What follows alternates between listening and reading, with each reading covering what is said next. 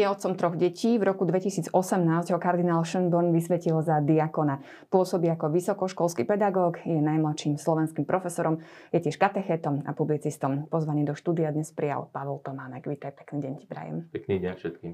Ja hneď na úvod divákom prezradím, že my sa poznáme. My sme vlastne spolužiaci. Študovali sme Presne. katolickú teológiu.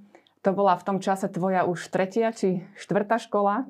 Myslím, že už štvrtá, ktorú som začínal. A prečo si sa vôbec dal na štúdium katolíckej teológie? Ty si v podstate vyštudoval odbor slovenský jazyk náboženská výchova, čiže katechetom si bol, dokonca si v tom čase aj učil náboženstvo. Čo bola tvoja motivácia? A tá motivácia prišla niekedy okolo roku 2000, keď som e, študoval slovenský jazyk náboženskú výchovu a prišla taká myšlienka, takéto volanie, že či náhodou neskúsiť aj touto stranou ísť týmto smerom byť diakonom ale keď som prechádzal vlastne od biskupa k biskupom, tak e, každý sa vyjadroval, že buď nie je pastoračná potreba na Slovensku, alebo, e, alebo momentálne, že túto vec netreba otvárať. Tak som pochopil, že asi tak tá to cesta nevedie, ale som si, hovorím pre istotu, som si naštudoval veci, čo k tomu treba a bolo treba katolická teológia, nie náboženská výchova. Tak, Čiže ale... vtedy už bola tá myšlienka, že by si Presne rád tak. bol teda diakonom. Ak sa to niekedy podarí, rád. A čo preto musím spraviť, tak som si zisťoval.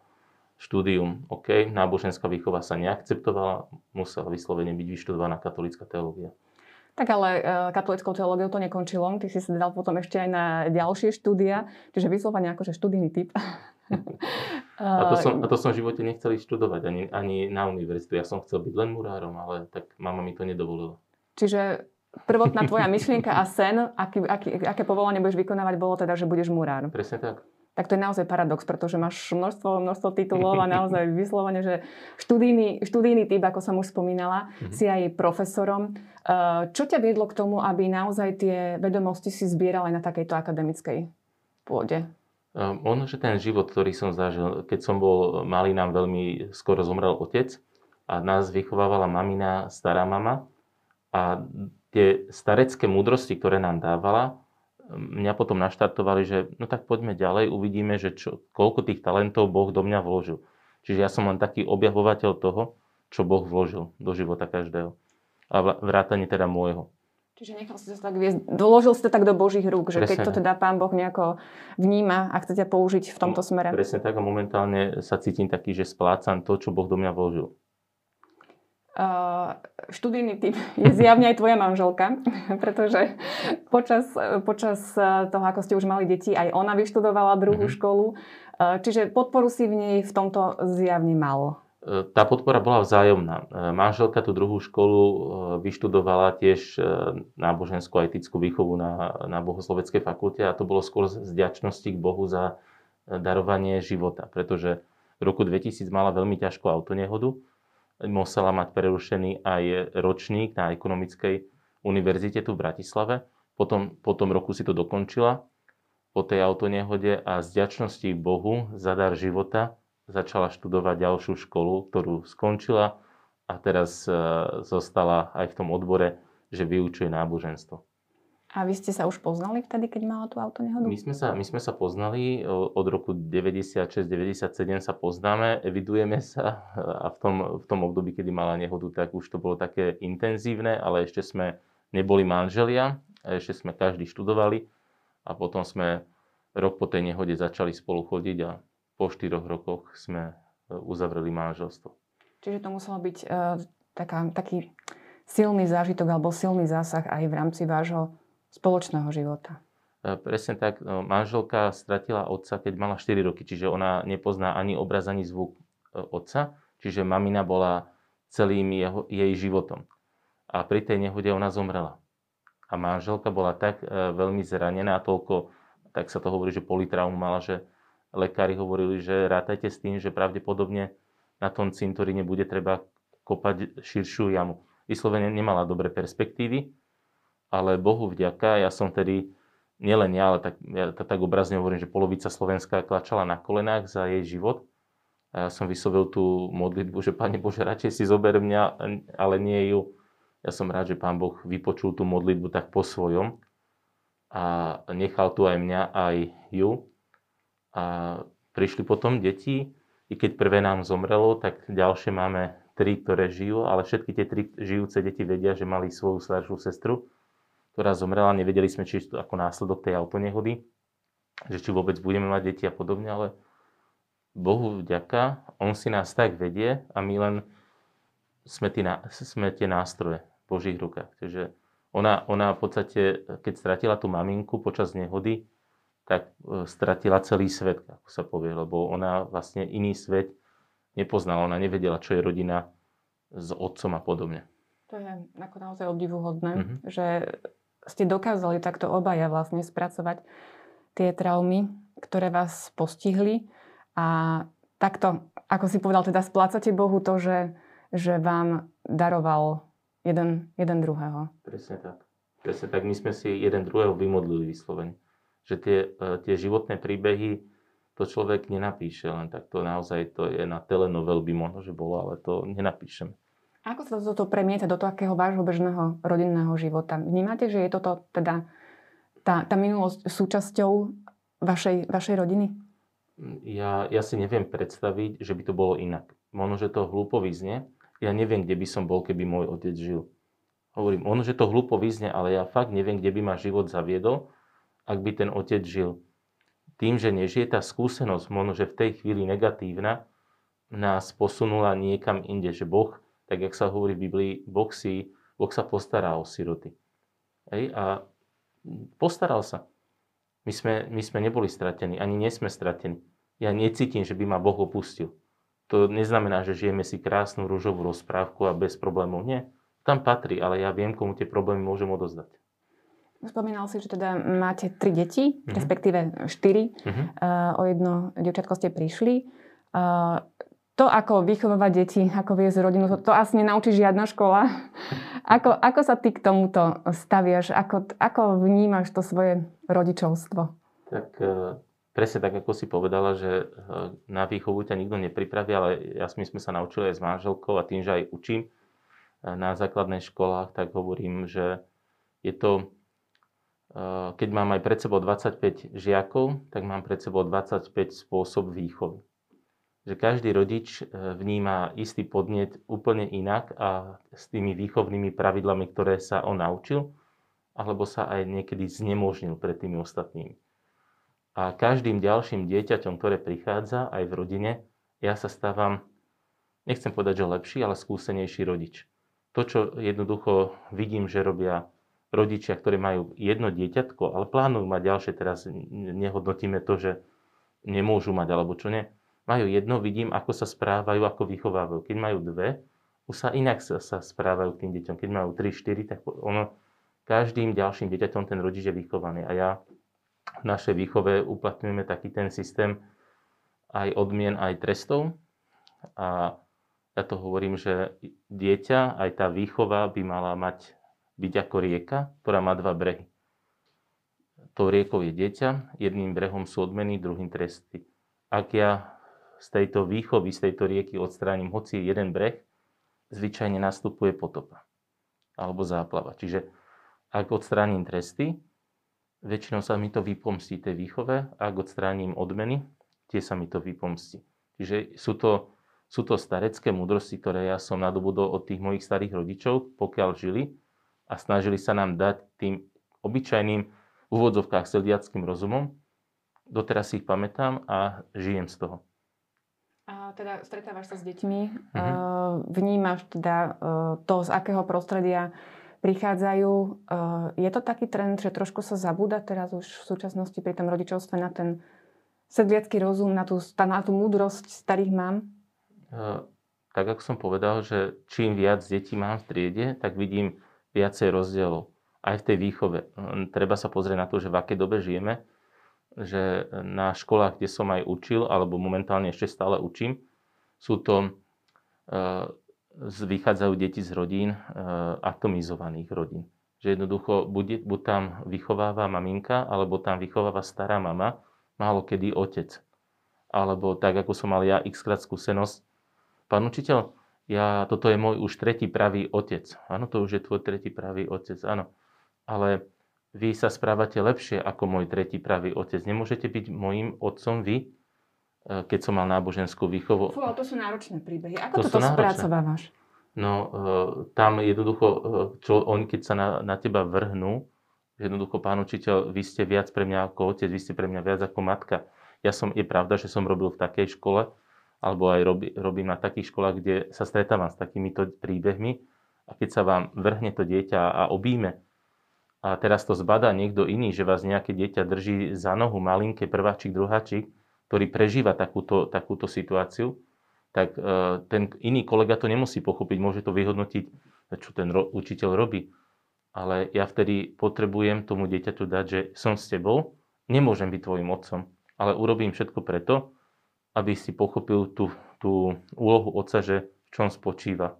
Tým rozumkom, to, tým chápaním e, na ten vek, ktorý máš. Je to, nie je to ľahké. Nie je to ľahké, ale práve toto chýba, že nám chýbajú, nám chýba vzťah aj tým rodičom. Jednoducho chýba to, že mať vzťah s niekým.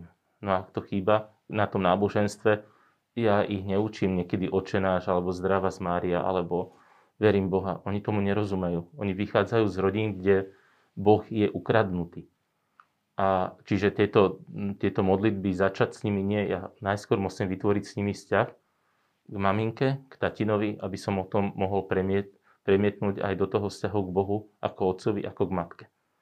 Ak to oni, tí deti mi málo ktoré chodia do kostola, málo ktoré žijú tú vieru tak, ako by sme možno, si predstavovali ale ja keď som začínal na jednej škole učiť, mal som len 4 hodiny.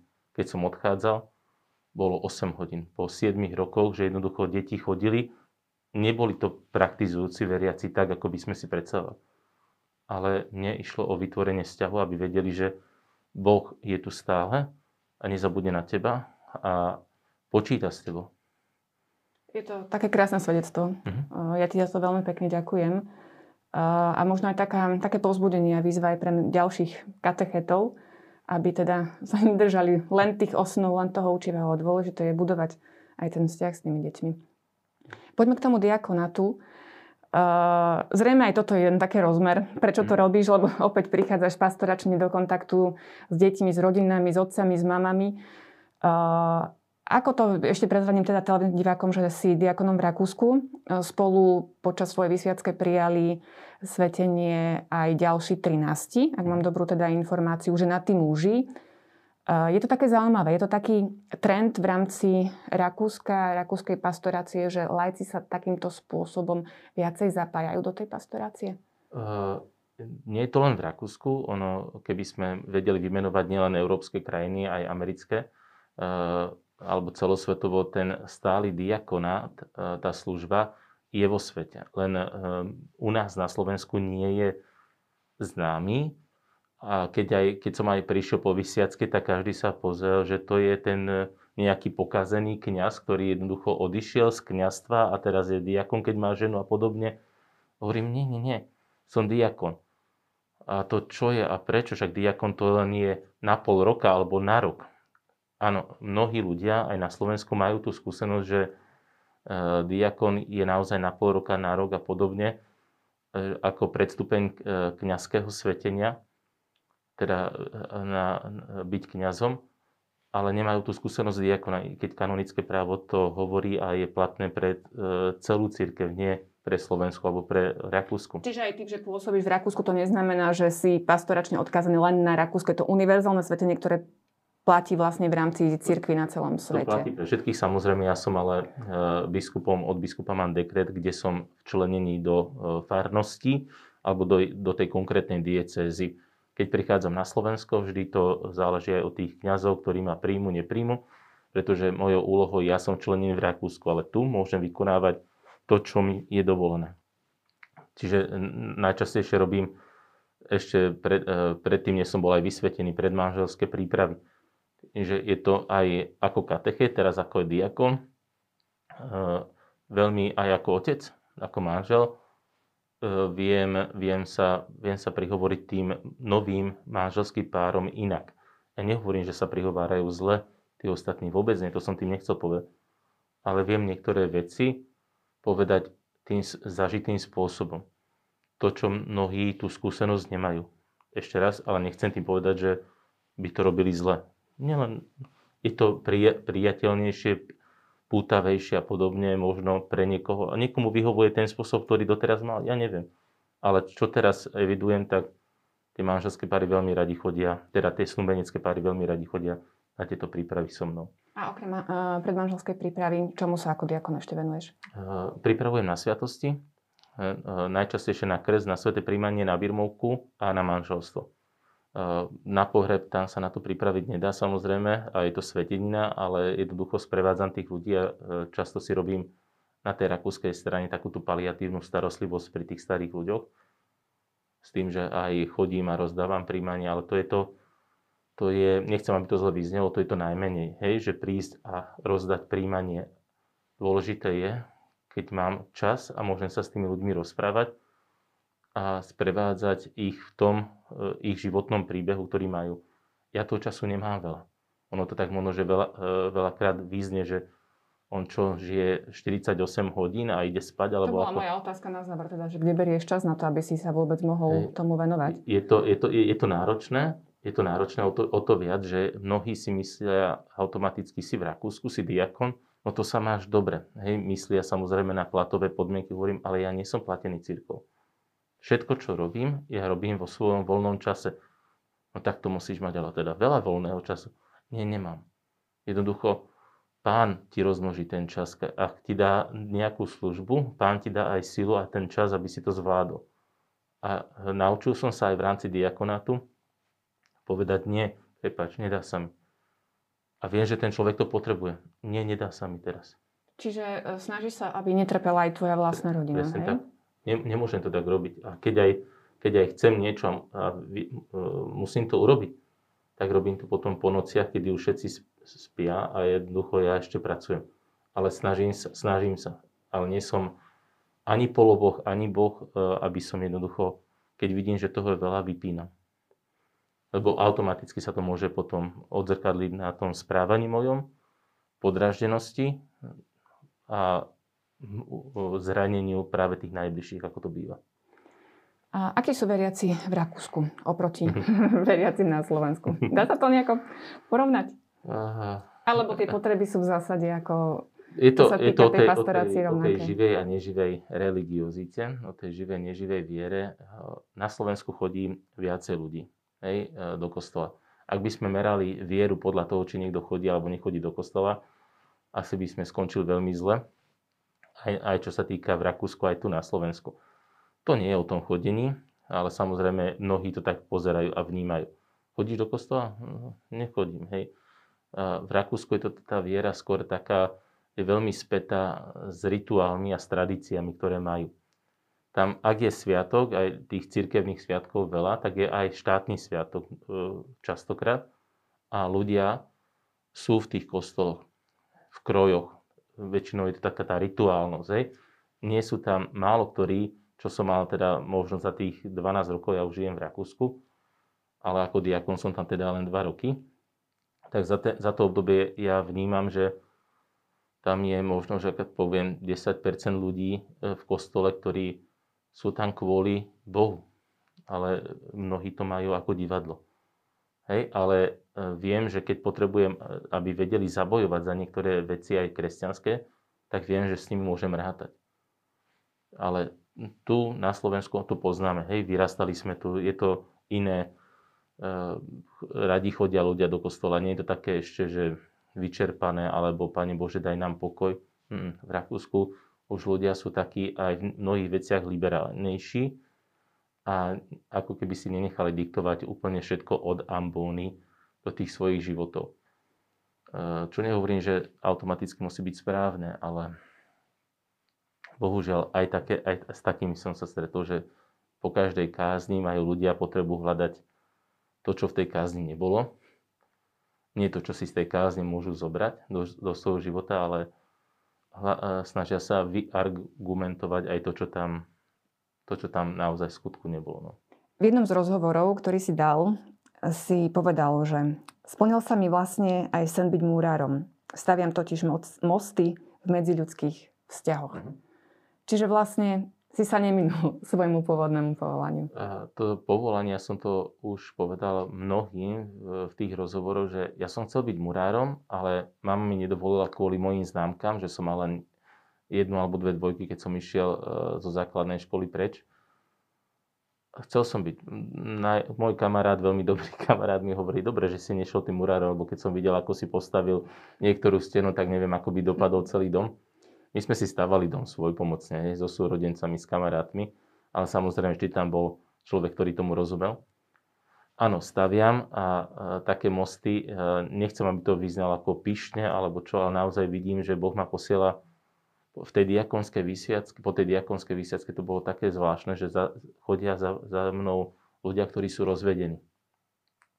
Ľudia, ktorí majú väčšinou už nejaký vzťah pred sebou, ktorý sa nevydaril. Uh, väčšinou civilne zosobášený, i keď jedna stránka väčšinou bola tá katolícka, alebo mala ten sviatostný život. Chodia za mnou ľudia, ktorí chcú dať deti pokrstiť, ale nevedia, ako to funguje. Chodia ľudia, ktorí sú zranení v mnohých veciach a ja vidím ten apoštolát a tú evangelizu práve, že Pane Bože, asi keď si ma sem poslal a chodia títo ľudia za mnou, tak asi to tak má byť. Ja neviem, urobím všetko preto. Aj tie naše rozhovory, ktoré máme, aj tie snúbenecké, to sú niekedy 4-5 párov, uh, otvoríme si aj flašu vína a rozprávame, aj ideme do detailov, aj to baví, že jednoducho nie je to také skosnatele a hovorím, Pane Bože, veľmi ti ďakujem, ja neviem, čo so mnou e, máš ešte v úmysle, ale ďakujem ti, pretože ty ma učíš tieto mosty stavať, lebo aj medzi týmito ľuďmi a hlavne medzigenerační. Že oni sa hnevajú, pomaly tí mladí už ani nevedia na koho, na všetkých tých generáciách. Bol som, vyštudoval som aj hotelierstvo. Čiže bol som, roznášal som obedy, rozná, e, prestieral som a teraz roznášam toho Krista, rozdávam to príjmanie, že Boh mi nezobral tú murárčinu, v tom len to, len to inak e, požehnal to. Urobil z toho niečo iné. Ja som mal istú predstavu a on mal inú. Čiže on mi nezobral tú murárčinu. Hej, nechodím síce s nejakým žufanom a podobne a s nejakou maltou, ale e, staviam, budujem. Alebo rúcam to, čo už treba zrúcať. Hej? Alebo aj to robia murári čašník, roznášam toho Krista, kde treba. Čiže Boh mi ani túto profesiu nezobral. Učiteľ, áno, vyštudoval som to, učím, snažím sa. A teraz ako diakon, diakon je svetený na službu. Nemám pocit, že tam, kde ma Boh zaviedol, že by ľudia povedali, že ho neslúži. Práve naopak. Ja, mne ten čas rozmnožuje Boh, nie ja. Keby, som, keby to zostalo na mňa, tak sa na to naozaj vykašlem. Ti ďakujem veľmi pekne, že si si na nás našiel čas. Ďakujem ti za tvoje svedectvo a prajem veľa sila požehnania v naplňaní Božích plánov v tvojom ďakujem, živote. Ďakujem. Ďakujem.